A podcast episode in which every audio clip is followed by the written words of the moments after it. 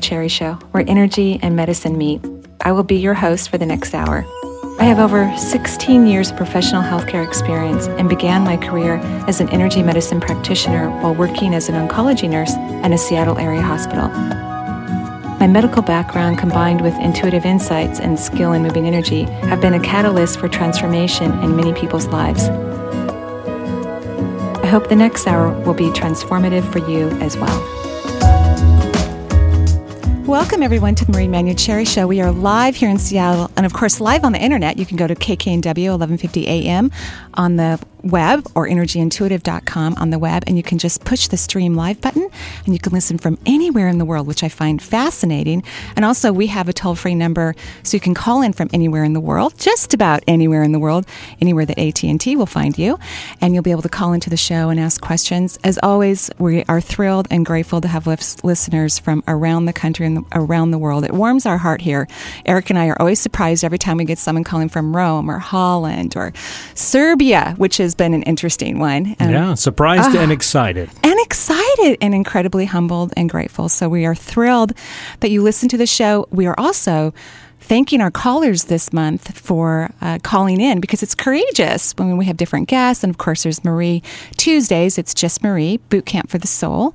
And so we, of course, are thanking our callers by giving away CDs and DVDs this month. All you have to do is go to my website, energyintuitive.com, go into the the store page and look at the different CDs and DVDs. And if you are picked from the hat at the end of the day, if you called in, we're picking three a day, um, then you get to pick which one you want and we'll send it to you. And that's our thank you for being courageous and for calling in and asking those sometimes difficult questions that help thousands of other people who aren't calling in. So we just so appreciate that. And it's Thursday, so we have a guest. Fantastic. I know, always fun. And um, Alyssa, my assistant, she's really good at helping me find authors and other people that I believe stand on the edge of thought that I can interview on Thursdays. And she found this wonderful book. It's called What's Up Down There Questions You'd Only Ask Your Gynecologist if she was your best friend. it's a hysterical book. It's written by Dr. L- Lissa Rankin. And I think, so Lissa, are you from California? I am. I live in the Bay Area from the Bay Area. Well, I just love that you're in the show. I'm just going to talk about you a little bit. Um, Lissa um, likes to think outside of the box. You're an author and an artist, and now a speaker and a coach, and all of these wonderful things about you. You attract readers, patients, healers, and collectors and admirers around the world. Your message and your example are redefining what it means to be healthy, vibrant, and alive as a woman in the 21st century, which is so exciting. As a practicing gynecologist, nationally represented professional artist, teacher, mother, and author, Lissa Rankin started a simple blog in 2009 to document her personal quest to integrate all the fragmented facets of our being. Um, owningpink.com immediately caught fire with readers from who saw Lissa in a growing soul and kindred spirit, which is lovely. I bet you're just thrilled about that. Oh, been the owningpink.com has been the best thing I've ever done in my life. Really? yeah. Seriously, it's been wonderful. Oh, that's wonderful. And of course, it has 25,000 readers, which is amazing. And then you have a huge um, 60,000 social media Twitter, I'm assuming, because I follow you on Twitter. So yeah, yeah. that's where the other 60,000 comes from. Well, thank you so much for coming to the show. You are just a delight. I was um, reading over chapter one uh, this today because your father's a physician. Yes. And that's how this all kind of started because you said that you grew up in a hospital. I did. I literally scrubbed in on my first surgery when I was 12. Right. I saw, I read that, and the surgeon actually gave you your first uterus to hold. exactly. I didn't quite know what to do with it. We walked into the room of the patient afterwards, and I, here I am, like this little pipsqueak of a 12 year old. I'm like, I held your uterus. He's like, shh. Because you weren't supposed to, right? exactly. exactly. Oh, well, one of the things is you have great humor the way you ask questions. And I also know that you recently um, hung up your stethoscope, is how you put it just a few moments ago before we went on air, because you're now working as a coach. I am. Rather I, than a gynecologist. You know, the thing about growing up in a hospital is I never actually consciously went through the process of making a decision to become a doctor. I don't recall that. Like, for as long as I can remember, I was a doctor. Right. Your and I just life. went to medical yeah. school to kind of get the credentials to do it. Right. But what I realized after many years of, of conflict was that I had that calling to be a healer early on, but that the, the, the traditional white coat of fitting into today's broken healthcare system has just never fit me. So Right. it feels really liberating to be able to kind of let go of the the speculum and the stirrups and the stethoscope in order to focus on what I do best, which is really, you know, counseling and coaching and helping people catalyze change in their lives. Yeah, helping them be all that they can be. Exactly. Right. And a lot of that is about health. You know, it's, I Sure. focus on people's career changes and their physical health, their spirituality, their sexuality, their creativity, all of that kind of stuff. It's part of what makes us all whole. Well, and I hope that you'll have, you know, you, w- w- after a while, you may get a little bit, you may miss doing a pap smear or two. I'm, I, I, I'm not a physician, but I was an oncology nurse, and sometimes I miss putting in IVs or Foley catheters, or sometimes yelling at a few docs. No disrespect to you. Exactly. But um, I missed that, and so Yeah. there's. I know there's one thing after reading your book you're not going to miss. You had you've had some fun, interesting, incredible stories. I can see why so many people followed you on your blog. But you had this really weird thing. You said it was the grossest thing that you ever saw in your entire practice. Is that you actually found a maggot inside a woman's uterus, I did inside her vagina. her vagina. Thank you. It was so disturbing to me because you don't you don't understand. Like I'm one of those people that is so worm squirmy. Right. Like literally, when we did the helminths chapter in medical school, where you're studying all the different worms that can, you know, all the parasites that can infect you, I was so heebie-jeebied out. I almost had to drop out of my class. yeah. So here, this woman comes in, and she's this incredibly well-dressed professional woman complaining of some this feeling of a moving sensation in her vagina, and I was so disturbed by this. Right. Um, when I when I put the speculum in, and I saw that she had like three three maggots in there, Right. live maggots. yeah. Yeah, I almost quit medicine right then and there. yeah.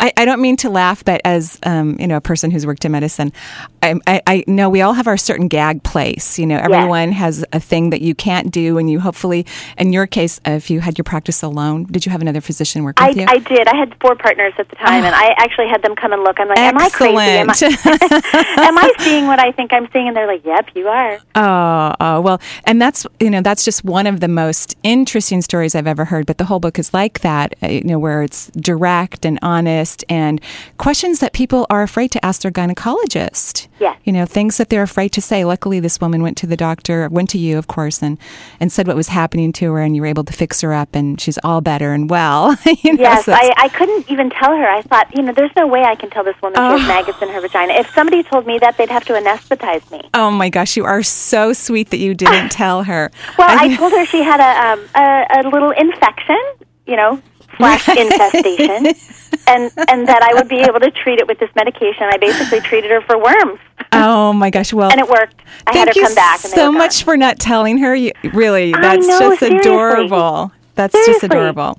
How how can you go? How can you like walk out of the doctor's office and actually live your life and know that there were maggots in there? Like, no, that's just nobody should have to go through that. So your book is full of, you know, tons of questions from just regular questions that maybe women want to know and men because you also talk about in the beginning of your book about one of your patients boyfriends that always came in for his girlfriend's pap smear was looking over your shoulder i, I think he was the type who really wanted to be a gynecologist personally I think so too. I was like, you know, that's just a little TMI. Like, I don't think I want my boyfriend like hanging out down there with the gynecologist. Absolutely. And another thing you talk about is as a gynecologist, male or female, a lot of people I'm sure wonder, why would you want to do that all day? You know, why would you want to be in that part of a woman's body day in and day out? But what you wrote was lovely. And I think it's really true. I'd never thought about it, but I certainly do prep and pimp a little bit before I head to my gynecologist. And you said women look great. They smell wonderful. they put great makeup on. They dress nicely for you. They do. They get all dressed up to go to the gynecologist. And I told one of my favorite stories in there was uh, a story that I actually heard on a radio call-in show when I was driving to work one day, and the, they asked for the best gynecologist story ever. And this one woman called in and she said, you know, I was trying to get in to see my really popular gynecologist, and and he's really booked out. It takes months and months to get in. And they called me and said he has an opening, but you have to be here in like a half an hour. and she lived right around, you know, she lived kind of far from him. So she's like rushing to try to get ready to go to the gynecologist, like runs into the bathroom and doesn't get to do her full take a shower, you know, trim and spritz and all of that kind of thing. So she just grabs the washcloth, wipes herself off, and like runs out the door and goes to the gynecologist's office. And then she's in the stirrups. And he's like, "Wow, you went all out for me today." And she had spritzed on a little Giorgio, so she's thinking it's the Giorgio. And she gets home, and her daughter is like, "Mom, where's my washcloth?" Oh, and she's my like, gosh. What washcloth? and she says, "You know, the one that has all the glitter in it." That- and she goes and hunts down the washcloth she used to wash herself off, and sure enough, it's full of pink glitter.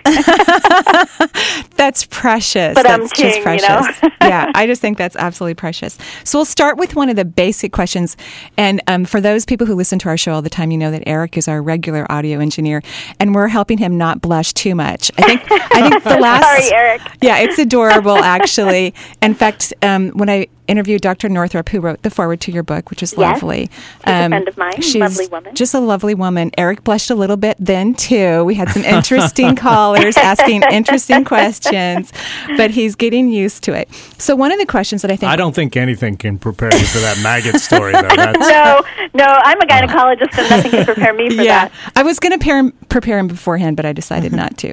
So, it, one of the questions I think that a lot of women may think about is what's the most common labia size? And please don't say that all vaginas are different and special. Seriously, what's the most common size? You know, honestly, that was the number one most common question that I got in this book. Wow. I solicited questions from my online community from owningpink.com and from Twitter and Facebook, and I gave people an opportunity to anonymously ask me anything they wanted. I must have gotten that question about 50 times, wow. literally. Wow. Um, so many women are concerned that there's something not right with them. Almost all of the questions that came in for the book were variations on the question, Am I normal? Wow. And 90% of the time, the answer is yes, you're normal, you're beautiful, you're perfect just the way you are. Right. But this one was, you know, this one was really funny because they, the the way that she had asked it, like, and don't say all vaginas are different and special, because of course the answer is all vaginas are different They and special. are. Yeah. But actually, there was a study that was done about this. Somebody actually brought out a tape measure and measured uh, 2,981 women. And it turns out that 87.7% of them have labia, inner labia, this is, what we're talking about, labia minora.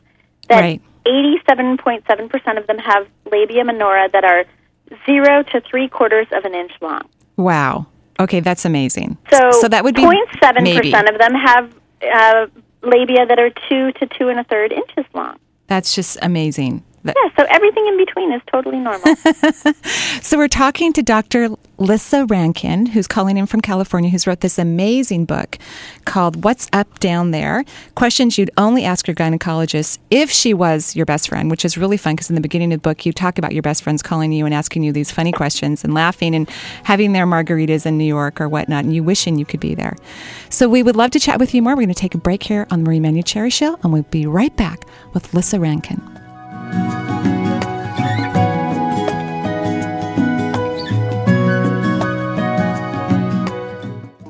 If you want to know how to get in touch with Marie or find out what's on her calendar, there are a variety of ways to find out.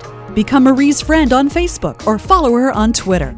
Sign up for Marie's free newsletter. Each quarter, she writes an in depth article and responds to Dear Marie questions. Email Marie if you'd like your question to be answered in an upcoming edition.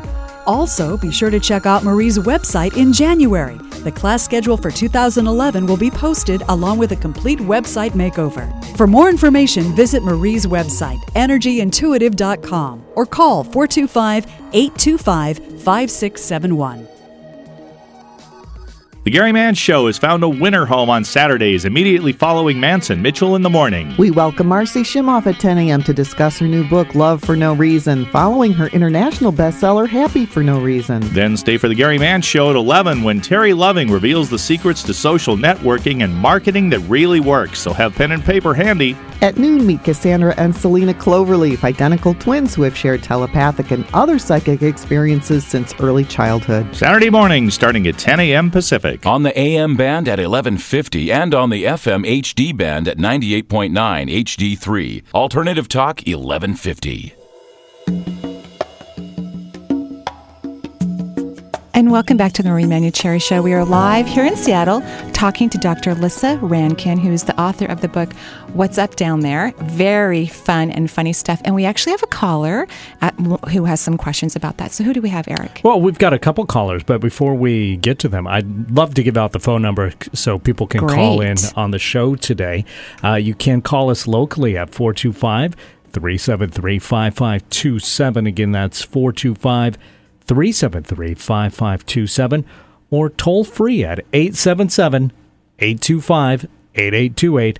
That's 877 825 8828. And now let's go ahead and talk to Shauna in Sammamish. And let's go ahead and bring her on. Yeah. Hi, Shauna. How are you? I'm good. How are you? Great. You have a question for Alyssa?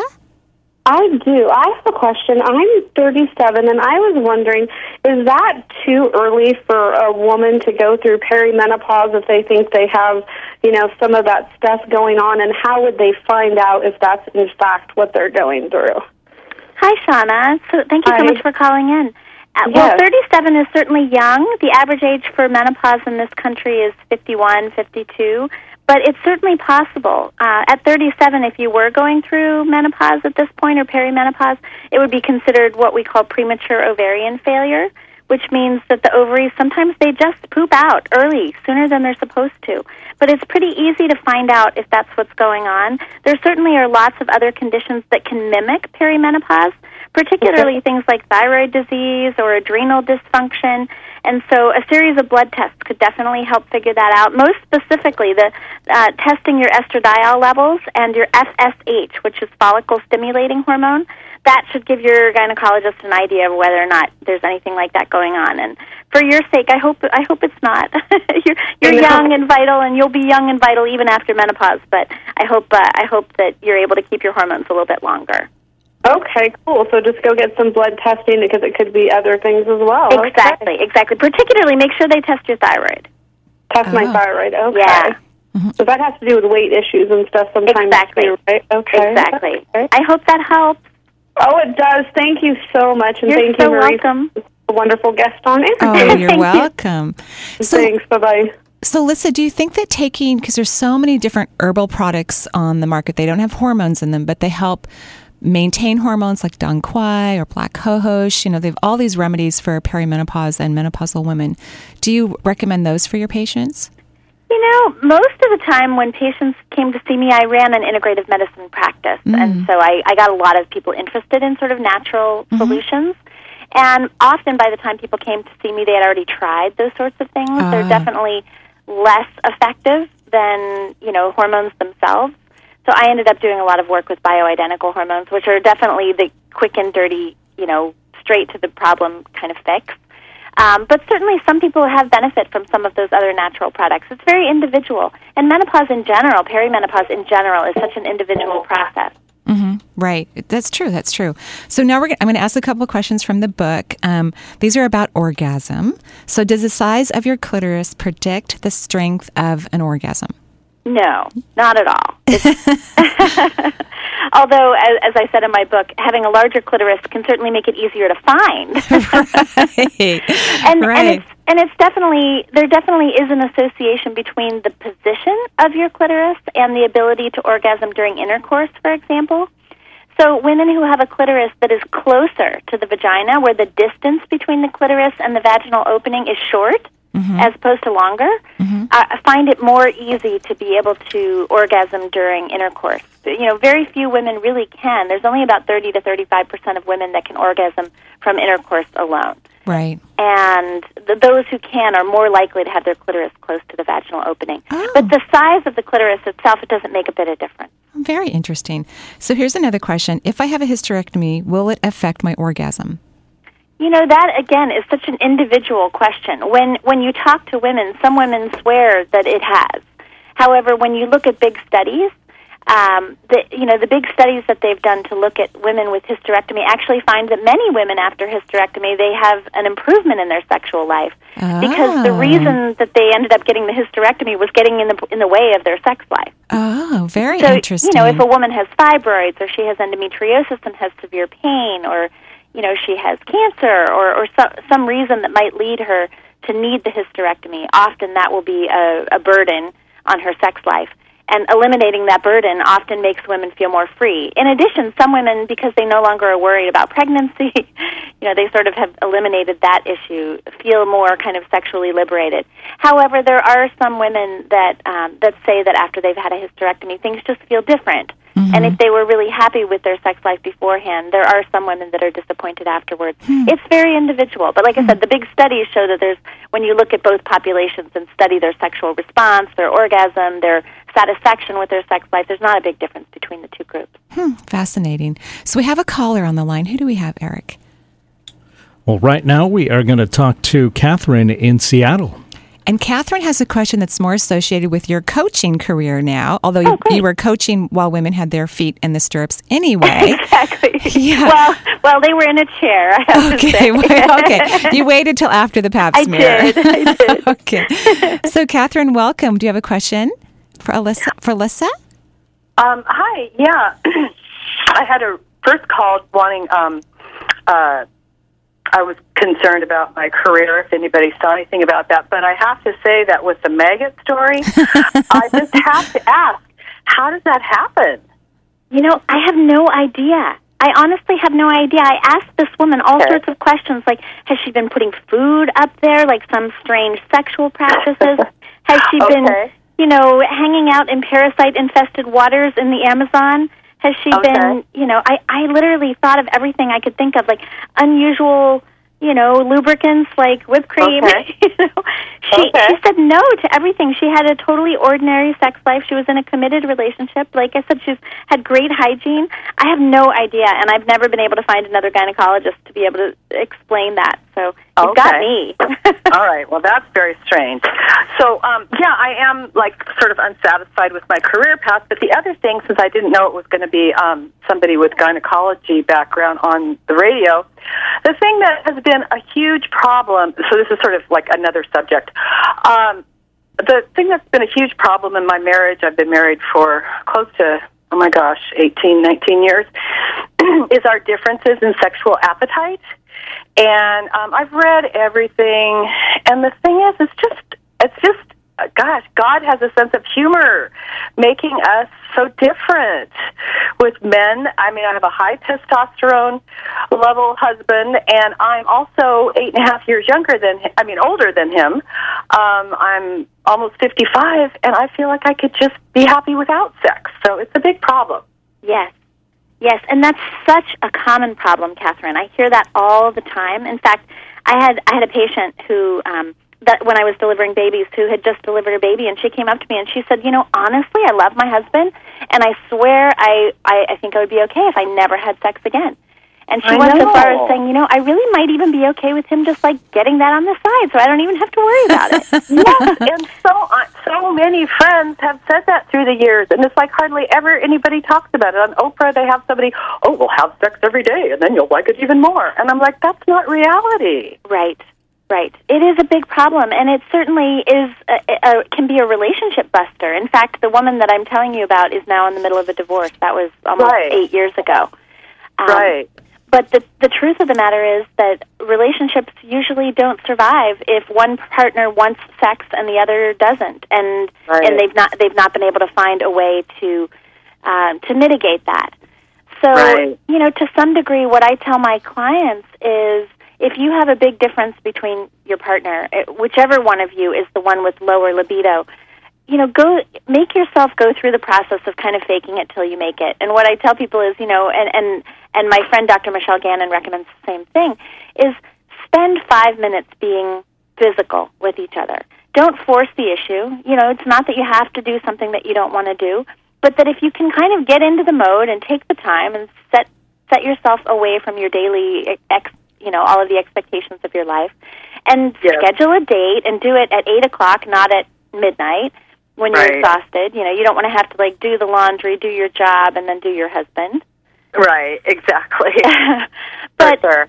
but putting yourself in the position so that the opportunity can arise in a way that feels natural is is certainly a way to kind of overcome that bec- because the problem is if if basically you and your partner avoid it indefinitely then that glue that tends to hold partners together just starts to separate and it can be Yeah. a real problem i don't know how your partner is feeling about this Yeah. Well, uh, that's a long story. Yeah. I can't get into it right now. So, Yeah. I won't. I won't take up any more of your time. It's pretty much the same old, same old. Right. Um, so Well, there's I a don't whole know. section though. There's a whole section in my book on on how to improve your libido. so there, Okay. there definitely Ah. are things that you can do to actively make a difference on your end. And, right, like and exercise exactly. separately. Exactly, but and and like I said, t- making sex dates Um, Yeah. you know, bringing up other things into your life that might turn you on that you might not even be aware of. True. True. So there are things you our- can do. Yes. Thank Okay, you so much, Catherine, for calling in. We wish you the Okay. best. Thank you. Thank you so much. So now I'm going to go back to the book and ask a question before we go back to the phone lines. If I'm pretty sure I have a yeast infection and it is is it kosher to just pick up some monistat at Walgreens and be done with it or do I have to take the day off work so I can see my gynecologist? Well, you know, what I tell people is if you're pretty sure you have a yeast infection, you know what a yeast infection is, and you know how to self-diagnose, it's totally fine to go to mon- go to the drugstore and get some Monistat. Um, the thing to be aware of is that there's also a lot of over-the-counter products that are not actually yeast cures. Mhm. So if you look at the marketing, there's a lot of things like Vagisil that are sort of marketing as if they're yeast medications, but they're actually anti-itch creams Ah. and not antifungal creams. Mhm. So it's important to differentiate between that. Monistat actually used to be prescription only, and it is an antifungal that will kill the yeast. Um, the anti-itch creams are going to make you feel better for a little while, and then you're going to wake up the next morning with a more raging yeast infection because they've just had time to multiply. So that's the important thing. The other thing to keep in mind is it's very easy to misdiagnose a yeast infection. And a lot of people come to, you know, when I was practicing, came to see me after taking Monistat, and it turned out actually they had bacterial vaginosis, which is a different type of vaginal infection that is characterized less by itching, cottage cheesy white discharge, and burning, and more by kind of a fishy smell, kind of a thin greenish discharge sometimes, and irritation. So it's important to know one or the other. If you don't, if you can't tell, then yeah, go to the gynecologist so you can tell the difference, so you can get rid of it as soon as possible. Wonderful. Thank you for all that advice because all those things are really important for women. So he- here's a question on the opposite end of menopause. My friend told me I should hold my legs up in the air for 15 minutes after sex if I want to get pregnant. Is this true? I had to go to all of my infertility specialist friends to ask about this one. They're like, "That's the silliest thing I've ever heard." yeah. They're like, "Well, certainly it doesn't hurt. I mean, yeah, gravity is good. Keep those things in there, but the, the sperm are such fast little swimmers that they and and they and they have a great sense of direction. Their like little honing mechanism is so intense that they can find that egg no matter where you are no matter what position you're in. Oh, that's funny. I love that. I just love that what you said, little homing devices. and another one kind of on the same, you know, pregnancy question. Are there sex acts we should avoid if we're trying to make a baby? Oral sex, vibrators, lubricants, whipped cream? You know, personally, I think if you're able to have a good sex life while you're pregnant, go for it in whatever way it takes. You know, pregnancy is a time where many women find that their libido is soaring because their hormones are raging. Um, but some women have issues with their changing body and they feel uncomfortable in their skin. So I basically tell people do whatever it is you can do to feel good about yourself. Although be careful of that whipped cream. I'm I'm still not sure where those maggots came I from. I know. Yeah, my thoughts exactly. So, Eric, let's go back to the phone lines. All right, let's talk to Pam in Spokane. Hi, Pam. How are you? Hi. Hi. You have a question for Lisa? Hey, thanks for taking my call. It's easier to get into your show when you're talking about vaginas. Women love talking about this stuff. Hi, Dr. Rankin. Hey, I'm 66 and I've had a hysterectomy because of fibroids, but I do have my ovaries. And I was on bioidenticals for like 10 years and that was fine except insurance doesn't cover it. So Right. I went off um for financial reasons really, but I wanted to find out what is my body doing, but I can really kind of tell the difference and and I'm thinking at my age can the ovaries um spunk it up and be producing estrogen or is there anything that you can do to stimulate that? Well, pretty much after menopause, the ovaries don't do a whole lot. They still make a little bit of testosterone, and so those who have had their ovaries removed often notice that they do have some decrease in libido because that that small bit of testosterone that's produced Hmm. even after menopause. That's interesting. Yeah. Yeah, that small bit of of testosterone is still important, and and those who don't have ovaries, there is some benefit to to uh, replacing with testosterone creams that you can Mhm. get at compounding pharmacies.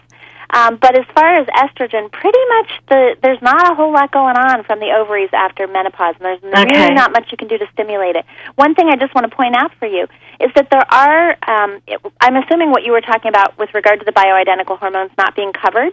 is Right. related to compounding pharmacy, like when they're making creams or pills from a, by a Yeah, I was like on a biest drop and a Exactly. progesterone troche, like real low dose. Yep. Biest and things like that are not usually covered by insurance, but just so you know, Vivelle is a patch that is a bioidentical hormone and it's available as at a pharmacy, at a regular pharmacy, and usually that is covered by health insurance. Prometrium is also a progesterone that's a bioidentical progesterone.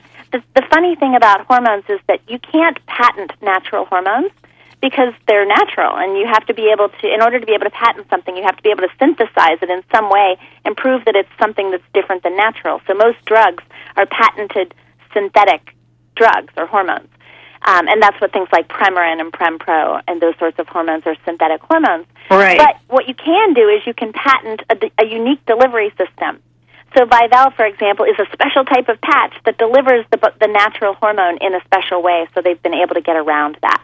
Is that V I V A L? V I V E L L E. And that's the Prometrium. estrogen? That's the estrogen, and prometrium is the progesterone. So if I have clients that uh, really can't afford going to a compounding pharmacy, that's what I usually use. Okay. And um, in terms of testing, back when I got on the bioidenticals, um, they did saliva testing. Is there blood work that's equally good in terms of getting your levels figured out? Well, that's a, very controversial question. If you look at the data, it's very fuzzy.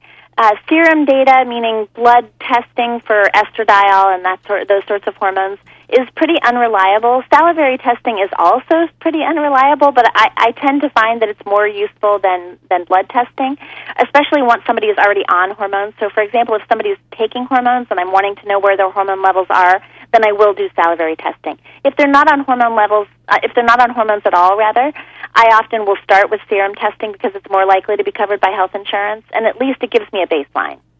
Mm-hmm. Wonderful. So is there anything else? I'm sorry? Is there any other option? Those You are were the two saying- most common ones: blood testing and salivary testing. Mm-hmm. There Yeah. are other ways to test, but they're, they're, they tend to be more experimental and more expensive. Okay. Thank you so much, Pam. Okay. I hope that helps. Good luck. And Marie, is there anything you wanted to say? Oh, you mean you mean intuitively? yeah, yeah, absolutely. Actually, this is a really, really great time for you. I mean, I think it's great. You want to find ways to balance your hormones. I think that's absolutely lovely. Maybe part of what's calling you is your second chakra. You look like to me like you're ready to bloom, blossom, Yeah. dance. You just Yes. have a wonderful, wonderful, wonderful time in your life. And so I would stay in the happiness and the joy as much as possible. And while you're in that buzzy, happy vibrational place, I would find things to do that also inspire more of that joy or keep that frequency up because I really think you're an explorer, exploration, transformative place for you right now. It's Yeah. very exciting. Yeah. Very Thank happy you so you. much. You're welcome and have a fabulous day. Yeah, thank you. You too. All righty. Bye bye. That was awesome, Marie. Oh, thank you. Yeah, It's what I do for a living. Yeah, yeah. So, thank you. You're so sweet. We're going to take a break here with the Marie Manuchehri Show. We are live with Dr. Lissa Rankin, the author of What's Up Down There. And we're taking your phone calls. If you want to call in, you can call us locally at 425 373 5527 or toll free at 877 825 8828. That's 877 825 8828.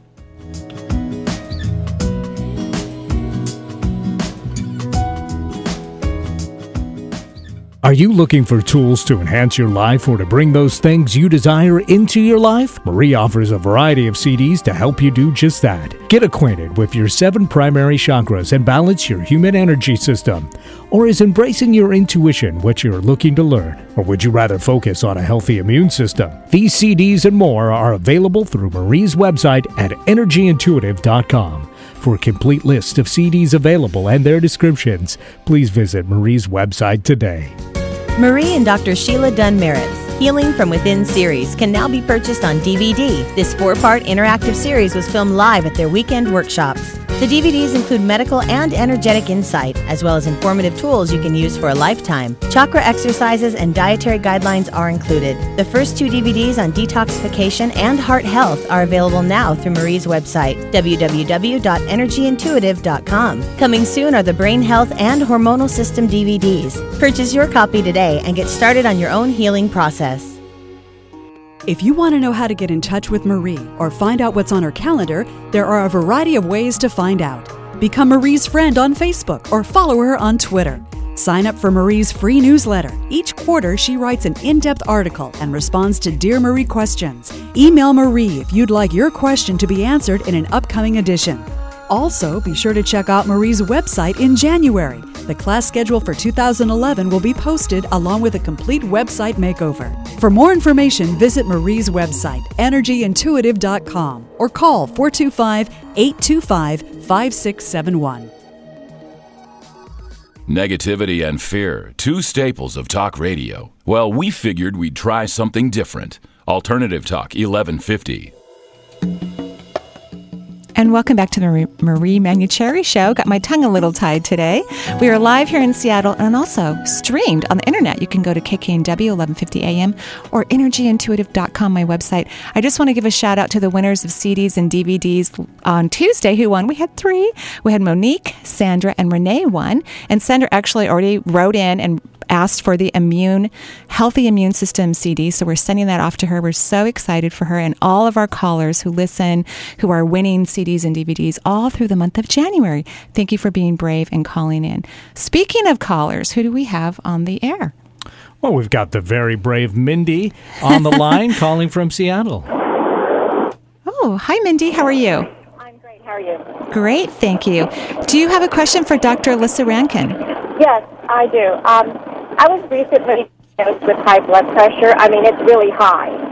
And um, I wonder, I'm also 50 and I'm going through menopause, and I wonder if there's a connection. Could you hear her question okay, Alyssa? Uh, I'm just going to repeat the question, make sure I understood you. You're, you're, you're 50? Between high blood pressure and menopause? Okay. You know, certainly there's a, there's a connection between high blood pressure and aging but not specifically between high blood pressure and menopause. The only the only caveat I would say to that is that there is a connection between high blood pressure and taking estrogen. Mm. So if you've recently started hormone replacement, for example, because of your menopause, and you've suddenly discovered that you have high blood pressure, th- those two certainly could be related. But menopause and high blood pressure in general aren't specifically related. So, Mindy, are you taking? Um, no, I'm not. Okay, yeah, no. yeah. Well, yeah. You, you, know what's interesting is your root chakra is really active. So, I don't know what's going on in your first family, like if there's something going on with your parents, or if somebody's had some health issues, or you're reevaluating your life significantly because your root chakra is spinning backwards and pretty, pretty quickly. So, uh, whether that has led to your blood pressure, I'm not sure. It does govern all the blood in the body, but mostly like the factors and the cellular aspects, not necessarily the pressure. That's usually more fourth chakra.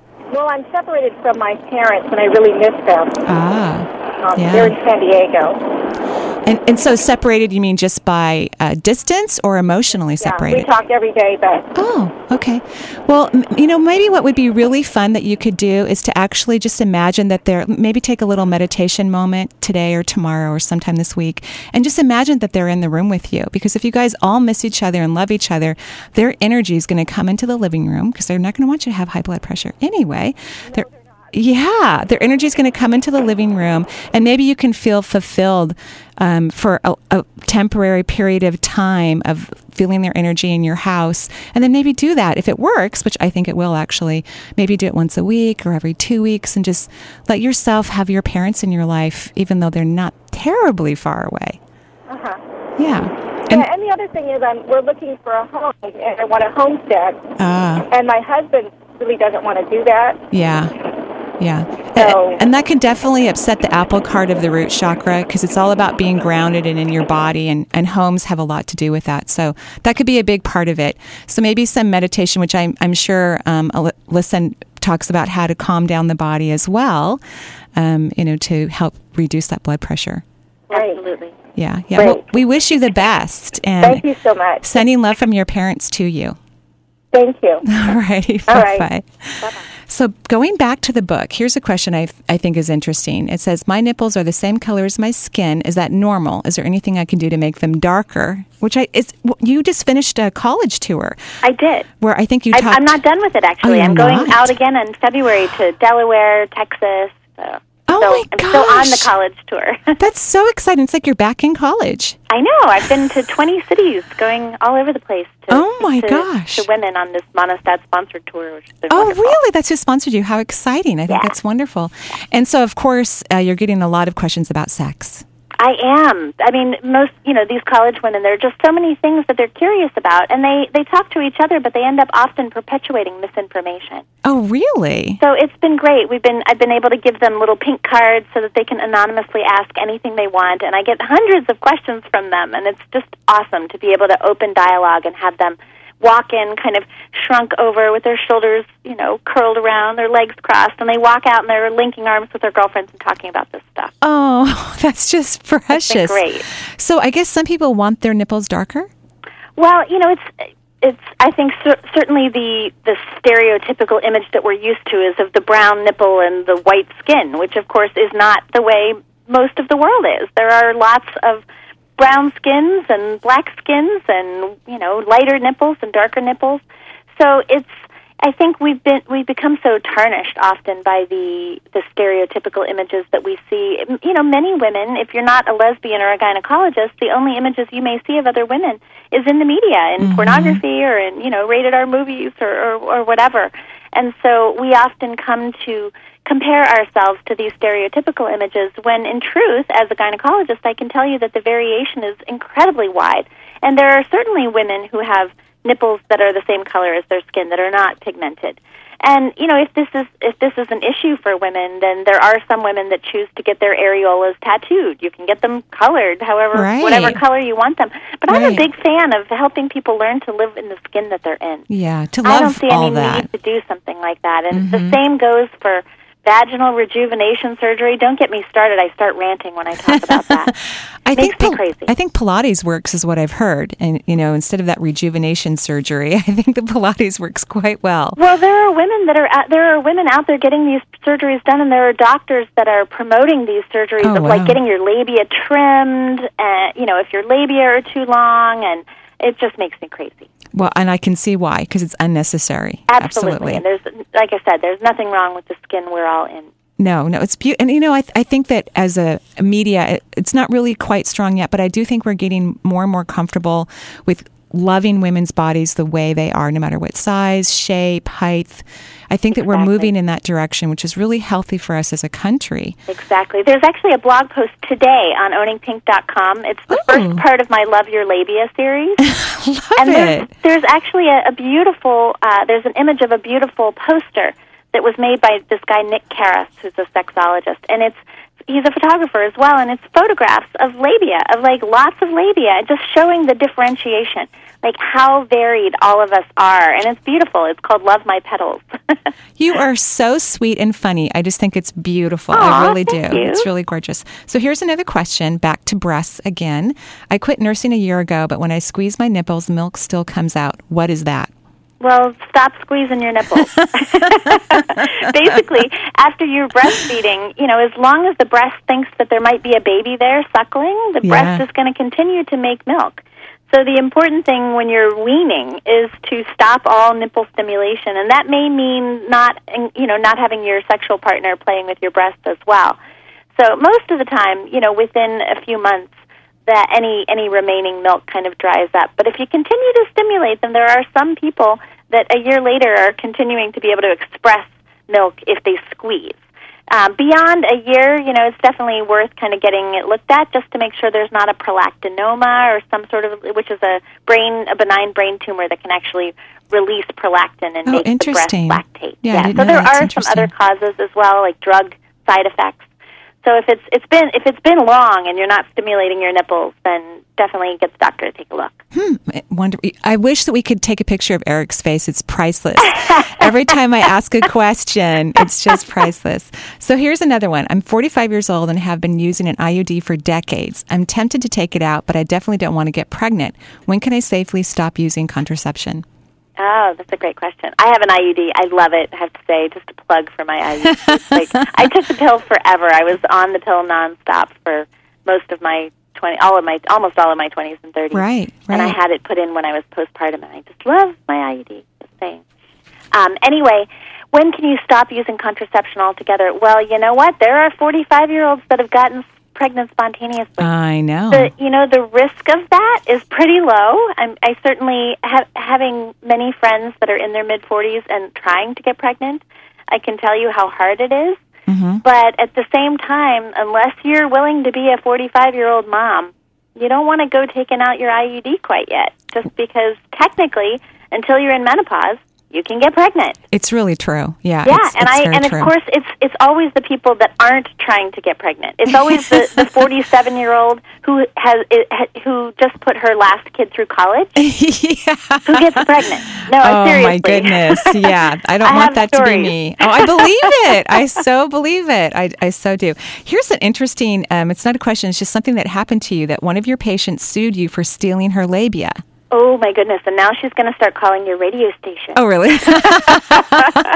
This is a true story, and she's back since the book came out. Really? Yes, yes. She's convinced that I stole her labia, and she's sued me three times now. Oh my god. I had to actually go to small claims court and stand in front of a judge and tell the judge. And my my lawyer came as my witness to say this case has been adjudicated and it's been thrown out twice. Oh, Yeah, poor thing. She's a paranoid schizophrenic, and if she's listening, really, honey, I didn't take it. It's not in a jar. It's still attached. Thank goodness another doctor examined her right after uh, she claims that I did this, and and was able to, you know, write a testimony saying it's all there. I think she just loves you, even though she's not really showing that towards you. I think she just loves you and connects to you in her own unique way. I and feel for her. She sends me these letters with these like scary drawings of little disembodied boxes and little scary pliers and stuff Oh. saying, "You have something of mine. Where is it? In a jar?" Oh. I oh. know. Oh, it's. I mean, really, I think that's a precious story, and I think she really, you do connect to her because she, you feel for her. You know, you're such a for her. compassionate, caring individual that she can feel that, and uh, yeah, she just connects in a way that probably drives you a little bit nuts. I just want her to get. I just want her to get, get better. Oh, Yeah. well, we all, we're all going to send healing light and energy to her so that she does get better. Yes. so that none of that happens any longer. Healing Oh. juju all the way across. So, so back to the 45 year old who probably can't take birth control pills anymore, or it's highly recommended. I mean, I, I just think that, you know, I think after a while, synthetic hormones are not the best for us. That's true. It's true. And so, if they're not going to use an IUD, or in, in your case, you're saying, oh, let's just keep that in, because they can last up to a decade. Isn't that true? Well, it depends which one you have. I have Mm-hmm. the Mirena, which lasts for five years, and the Copper T lasts for ten years. Ah, okay. Yeah, And and, it's and it definitely is important for her to use something if she gets it out because about by the age they've they've done studies by the age of forty five, eighty seven to ninety nine percent of women are infertile. Oh, I see. Okay, that's but, interesting. But that means potentially thirteen percent can get pregnant. And those little homing devices know how to Exactly. find those eggs. Just Exactly, triggered right towards it. So, other things would be perhaps a diaphragm. Diaphragm, condoms, you know, certainly those are. I recommend those less for women mm-hmm. in their 20s because they are so fertile and the mm-hmm. failure rates are relatively high. Mm-hmm. But when you combine the relative infertility of a 45 year old with the you know the general effectiveness of a diaphragm or condoms, and that works well. I certainly have women, as long as they don't have high blood pressure, I certainly have women that I've used birth control pills beyond 45, as long as you know they're well monitored, and I use very low dose, like 20 microgram pills. So that Great. it's not, it's certainly not a, an absolute exclusion uh, unless they're a smoker or have high blood pressure. or have a history of blood clots and things exactly. of that nature. Well, that's for any any age. hmm Okay, for any age. Okay, Yeah, great. absolutely. So we do have another caller. Who do we have, Eric? We've got Jim in Woodinville on the line. Okay, we love it when men call. Exactly. For any reason. Oh, great. Jim, what can we do for you today? Well, uh, my wife is, was taking one of those hormone patches and then decided she didn't want to uh, take it anymore because she's like, things were tight and she's like sacrificing her her uh, self for the good of of all, which is kind of not really the thing. And then the sex drive goes down because of that. And you briefly talked about that, but so should I just push her to spend some money on getting her patches back, or Well, what has happened to her vitality since she stopped? How is she feeling overall? uh, kind of more crabby? Yeah. Well, I I mean I think it's certainly for some women hormones are the answer. For some women hormones aren't. So it's very individual as far as whether or not it's a good thing for her. If she's pers- you know, if she personally has had the experience of of taking the hormones and and felt much better and you noticed sort of as an outside observer that she's feeling better and it's better for your sex life and that sort of thing, then certainly it may be worth giving up other things to prioritize the financial responsibility of, of including that in her life. But again, it's a very individual and private decision. You know, I, I, would just encourage you to give her permission to, to figure out a way to make that happen if it's really what's in her best interest and she feels more vital that way. Exactly.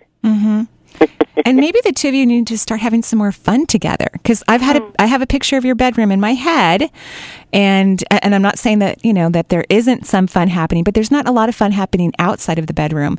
And you know, women, our minds were a little complicated, and we need to feel you know some sort of sensuality before we actually get to the bedroom. Absolutely. Yeah. So maybe something romantic, fun, even a great hike. You know, Seattle's full of great hiking places. Maybe this isn't the best time of the year for hikes, but with maybe some great champagne on top or a little wine or even sparkling cider and maybe a beautiful card or letter you would write to her. Because a lot of times women are affected by their emotions when it comes to their sensuality as well. And if you're feeling a little racier, there's a wonderful book that I love by Laura Corn called 101 Nights of Great Sex. And it's Lovely. these planned seductions. It's so fun. You have to tear out these pages, so you can't read them ahead beforehand. They're either listed for him or for her. And and if it's for him, it means you're planning a seduction for her. If it's for her, she's planning it for you. And you tear it out, and it basically gives you, you know, how-to instructions on how to do this fun date.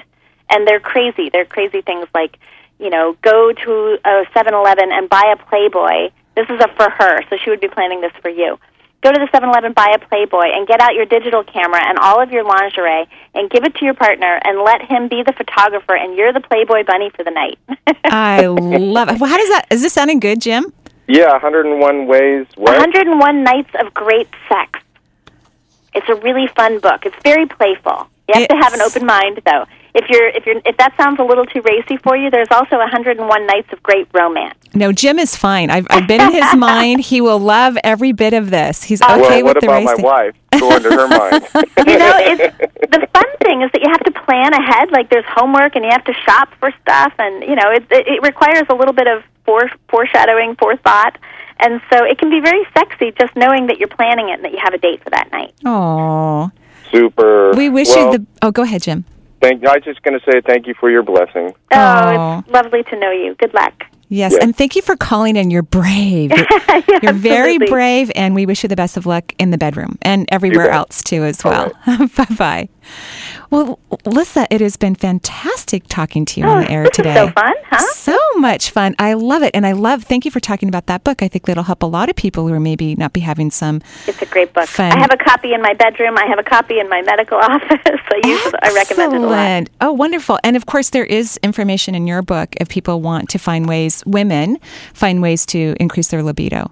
Absolutely. I know I always forget to promote my own book. Yeah. There is a whole section in there about how to improve your libido. Yeah, and you cover everything, of course, from menopause to pregnancy, and of course, young people who aren't even planning to get pregnant, how to stay unpregnant and have fun and safe and all those wonderful things. Absolutely. Well, we thank you so much for calling in. We wish you the best of luck on your tour through all the universities around the country, and we look forward to talking to you in the future. Thank you so much. It was wonderful being here. Thank you. Have a great day. You too. Bye bye. So next week, I will be back on the air on Tuesday doing boot camp, boot camp for the soul, um, finding ways to push your buttons just a little so that your soul can soar and you can create all those wonderful things that you want in your life. We had a wonderful time with our first day on Tuesday. I loved it. And as you all know now, I am live Tuesdays and Thursdays, every Tuesday and Thursday, which is so exciting. And you, you look recovered. You don't. I don't see too much blushing going on. You're not making any funny faces anymore. I was just going to say, you know, you talk about pushing buttons, and we certainly pushed a few buttons Yeah. this afternoon. Well, you know me. I always like to do those things. I just do them more often privately in my office, not necessarily always on the air, but I'm changing that. Well, I think it's an important conversation because uh, a lot of guys, you know, out there, you know, that are listening, hopefully, True. uh, don't know a lot about this whole uh, topic, and uh, you know, so it's good for us to learn. I would absolutely agree that it's important for men because women we take it so our bodies so seriously. Mm-hmm. Obviously, all the way down to the inches of the parts that most people can't see. Right. so it's great to talk about it. But you know what was really interesting in there is some of these questions, uh, finding out just how uh, people uh, can be very insecure about their bodies because they they're afraid to ask, you know, stuff, and and you know, of course, men are the same way in that respect too. Um, so you know, there's a commonality there. I completely agree with you. And what I've also found out from men is that men actually don't care that much. I, I mean, they, they love women. They love Mm-hmm. women and they love women naked. Right. But they're not really that upset about what's we're not, going we're on. not judging. We're just happy No. if you show up. Happy they show up and take off your clothes and have a good time, right? Exactly. That's what I've learned over my years of life. So thank you everyone for listening to the show. As always, it's a pleasure. And again, you know, we're giving away CDs and DVDs in the month of January. Thank you, in so it much. Got to be in it to win it. That's right. You've got to call to win and then go to the website, look at all the beautiful CDs and DVDs, and then we'll send one to you with the hugs and kisses, wishing you incredible health. I'll be back on the air on Tuesday. And of course, Thursday, I'll be interviewing Amy Carter, a local author, talking about intuition. All my love to you. Until next week, joyful blessings. Bye bye.